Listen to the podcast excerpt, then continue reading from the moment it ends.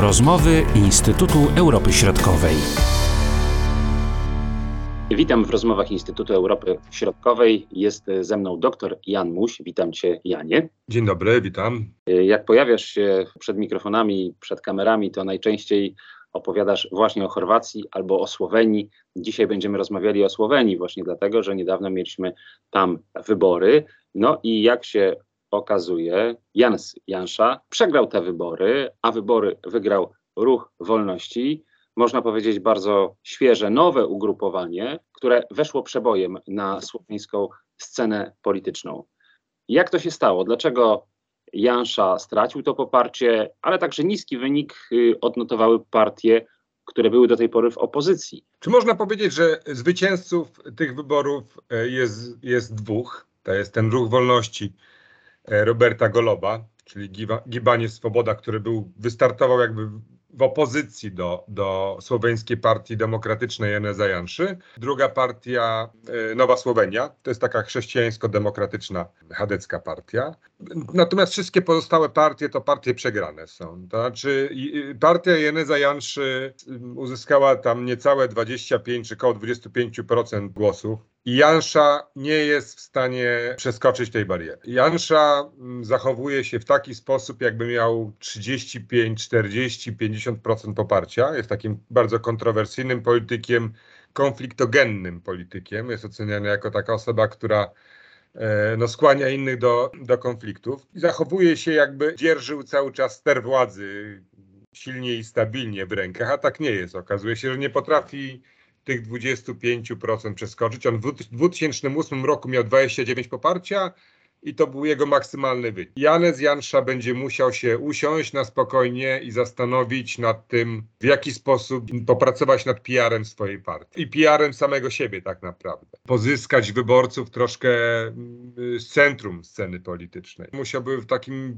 widoczny sposób no, przy, przy, przytępić swoje tutaj, swoje, swoje wypowiedzi, które dotychczas były agresywne i kontrowersyjne, czy one były tak odbierane, jak się okazuje, to jest szczególnie w wyborach, e, no jak pokazują wyniki wyborów, one były tak odbierane przez zdecydowanie większą część e, społeczeństwa, która miała dosyć takiego no, niezbyt odpowiedzialnego i, i populistycznego często zachowania premiera Janszy, czego najlepszym przykładem była, było jego, jego tutaj stanowisko wobec Ukrainy, gdzie przez dwa lata forsował taką silną antyimigrancką politykę i nagle przededniu wyborów, które pokryły się tutaj z atakiem Rosji na Ukrainę, on stał się nagle tutaj orędownikiem przyjęcia migrantów migrantów z Ukrainy. W związku z tym, jeżeli się swój elektorat buduje w oparciu o takie tezy antyimigranckie przeciwko tym przybyszom z zewnątrz, no to ta jego zmiana tutaj była odczytana przez większość wyborców tak właśnie jako, jako, jako czysty populizm. Pamiętamy tę podróż premierów do Kijowa i to, że y, Jansza był inicjatorem y, właśnie tego wydarzenia. No i wielu z nas y, pewnie się zastanawiało, jak to wpłynie na ten wynik wyborczy. Okazuje się, że Słoweńcy nie kupili tego działania. Może, może nie zyskał, ale może, może nie wiadomo, może też nie stracił jeszcze bardziej tego poparcia. No może gdyby nie pojechał, to nie miałby 20 5% poparcia, tylko 18 na przykład. Tego też ciężko powiedzieć, no ale nie, nie, nie, nie udało mu się, nie udało mu się zwyciężyć, a było blisko tak naprawdę, bo to jest zaskakujące, że sondaże pokazywały tutaj, że Robert Golob, już nie pamiętam dokładnie, miał mieć około 22% poparcia, a Janusz Jansza 20,5 albo 21. W każdym razie partie szły łeb w łeb, przy czym większą zdolność koalicyjną miała ta partia Ruch Wolności Roberta Goloba. No i zgodnie z tymi sondażami, no tutaj Jansza cały czas, biorąc pod uwagę jego doświadczenie polityczne i zdolność poruszania się na tej scenie politycznej, no poważne miał szanse na to, żeby przedłużyć e, swoją kadencję na stanowisku premiera. Nie udało się to. Janszy. No i Jansza tutaj ewidentnie no, osiągnął, jak dotychczas osiągnął szczyt swoich możliwości. No dalej, dalej stamtąd nigdzie nie pójdzie, szczególnie, że nie weszły żadne z tych jego partii. Dużo zależało od tego, jakie partie satelickie wejdą. Czy wejdą partie satelickie, czy takie y, Janeza Janszy? Nasz kraj, była ta partia, po, połączmy Słowenię, była taka partia Desus, one nie dostały się do parlamentu. Nie dostały się też, co ciekawe, te partie satelickie, czy mniejsze partie, na które liczyła opozycja, że wejdą. Te partie, które były w parlamencie. no też się, też, też się małe nie dostały. Z, z, centrum przede wszystkim te, te liberalne partie też nie weszły do, do parlamentu.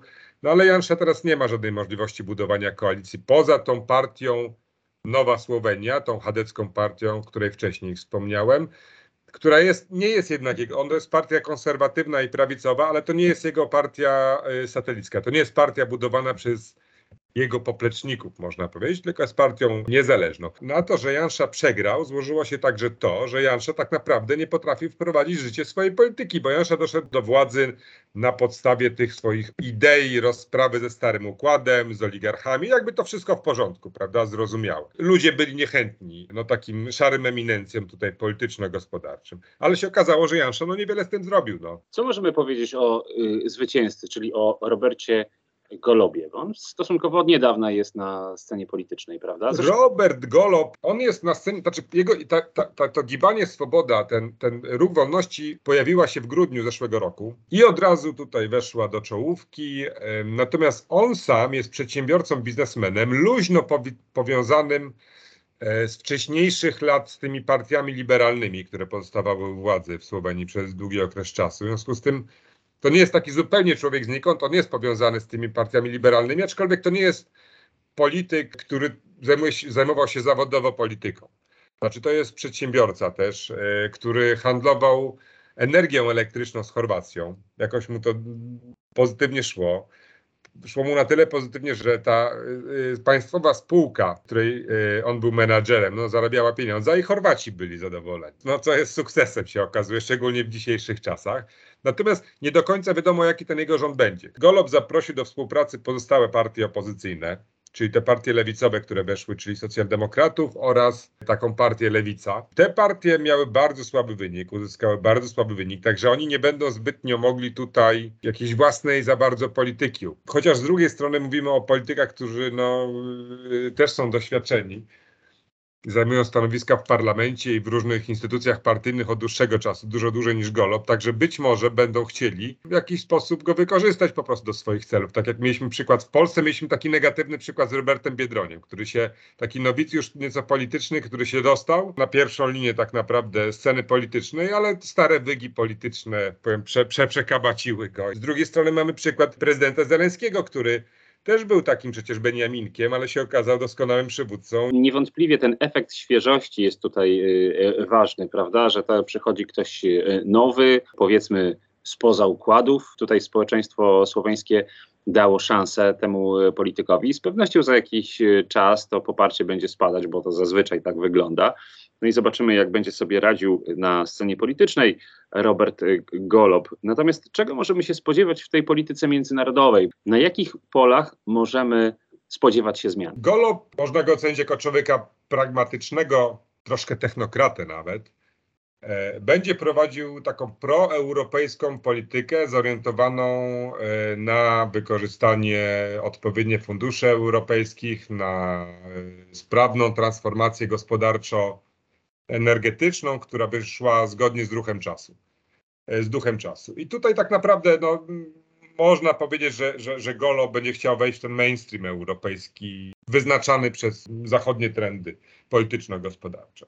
Wobec Polski w związku z tym i Węgier, przede wszystkim Węgier, ale także wobec Polski, można oczekiwać no, może nie oziębienia stosunków, ale dużo bardziej krytyczne spojrzenie na działania polskiego rządu, na sytuację wewnętrzną w Polsce. Ta krytyka będzie skierowana przede wszystkim wobec sojusznika i przyjaciela Janeza Janszy, Wiktora Orbana. Także nam się prawdopodobnie dostanie rykoszetem.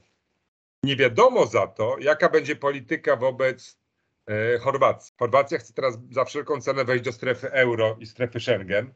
Potrzebuje sojuszników przy reformie systemu konstytucyjnego w Bośni i Hercegowinie. I te relacje chorwackie, y, chorwacko-słoweńskie za czasów Janeza Janszy były bardzo dobre. Paradoksalnie, ponieważ mamy tam rząd taki liberalno-lewicowy bardzo, liberalno-prawicowy rząd i lewicowego prezydenta. Te relacje były dobre za Janszy. Natomiast teraz potencjalni koalicjanci Roberta Goloba, czyli y, y, socjaldemokracja i, i, i lewica, są krytyczne. Będą chciały w jakiś sposób tutaj ugrać coś dla siebie w momencie akcesji e, Chorwacji do strefy Schengen przede wszystkim. Wejście do strefy euro już jest takie przesądzone, uważa się. A jeśli chodzi o y, stosunek do wojny na Ukrainie, do rosyjskiej agresji na Ukrainę, czy tutaj y, możemy się spodziewać jakichś zmian? Stanowisko y, Janeza Janszy i poprzedniego rządu było wspierające oczywiście Ukrainę. Nie nastąpi żadna zmiana.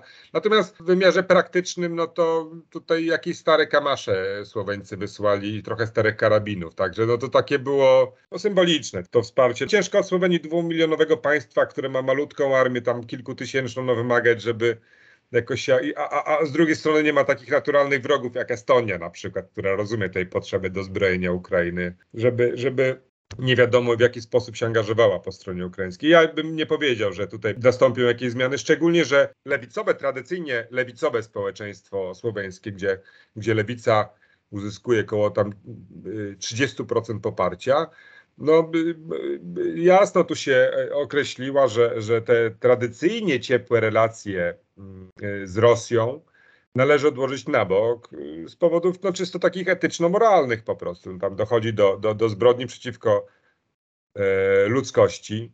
No tutaj oni to mają to jakby jasno wyznaczone priorytety w tej sprawie. Tutaj nie ma, nie ma, nie, nie ma, nie ma dyskusji na ten temat zbyt bardzo. No. Poza taką ultranacjonalistyczną partią słoweńską, która twierdzi, że może że Rosjanie nie są dobrzy w tej wojnie, ale, ale że, że Rosja tej wojny nie przegra. No zobaczymy, jak się będzie tutaj kształtował ten nowy rząd i z czym będziemy mieli do czynienia. Podejrzewam, że za kilka miesięcy będziemy mogli powiedzieć zdecydowanie więcej, w którą stronę to idzie, no i jak wygląda to E, poparcie. Tutaj o jednej rzeczy jeszcze powinniśmy wspomnieć na zakończenie, e, o frekwencji wyborczej, która sięgnęła prawie 70%.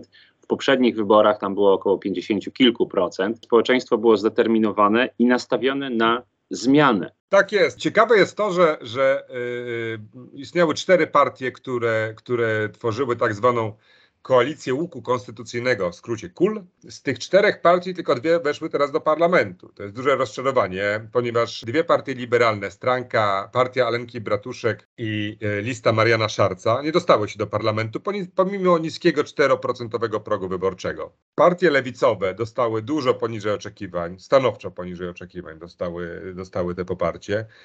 I okazuje się, że wyborcy przelali swoje głosy na partię Roberta Goloba i to w takiej, no właśnie, nieoczekiwanie dużej mierze, ponieważ frekwencja sięgnęła prawie, że niemalże 70%, to jest bardzo dużo. Okazuje się, że po pierwsze, przegranym, nie, dość, że był Janez Jansza, no to przegranymi były też dotychczasowe partie opozycyjne, którymi ludzie byli rozczarowani i zmęczeni, ponieważ te cztery partie koalicyjne plus Desus tworzyły wcześniej rząd, który w 20 roku oddał władzę Janezowi Janszy tak po prostu. Oni, to, to, to, nie był jakiś duży rozłam koalicji, czy, czy jakiś nie wiadomo jaki kryzys, tylko przywództwo było po prostu zmęczone i, i, i machnęło ręką na, to, na, to, na ten rząd, machnęło ręką na sprawowanie władzy i, i, i, i potem doszedł do władzy Jansza, który prowadził taką no, kontrowersyjną i krytykowaną politykę. I to się wyborcom nie spodobało, bo jak można być przywódcą państwowym, jak można rościć sobie prawa, żeby przywódcy partyjnego, który ma zasadniczo przejąć rządy władzy w kraju i poprowadzić kraj ku zwycięstwu. Jeżeli się dwa lata wcześniej tą władzę oddało, bo, bo się czuło zmęczenie takie wewnętrzne i, i rozstrojenie po prostu. Część polityków wskazywała, że długi weekend, kiedy odbywały się wybory, będzie działał na niekorzyść tych partii liberalnych i lewicowych, ponieważ większość młodych ludzi, a elektorat tych partii jest młody raczej, wyjedzie na długi weekend. A okazało się, że wyborcy byli dobrze zmobilizowani.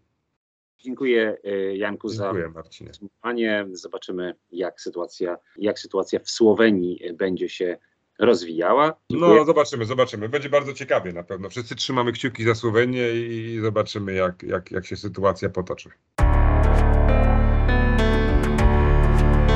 Były to rozmowy Instytutu Europy Środkowej.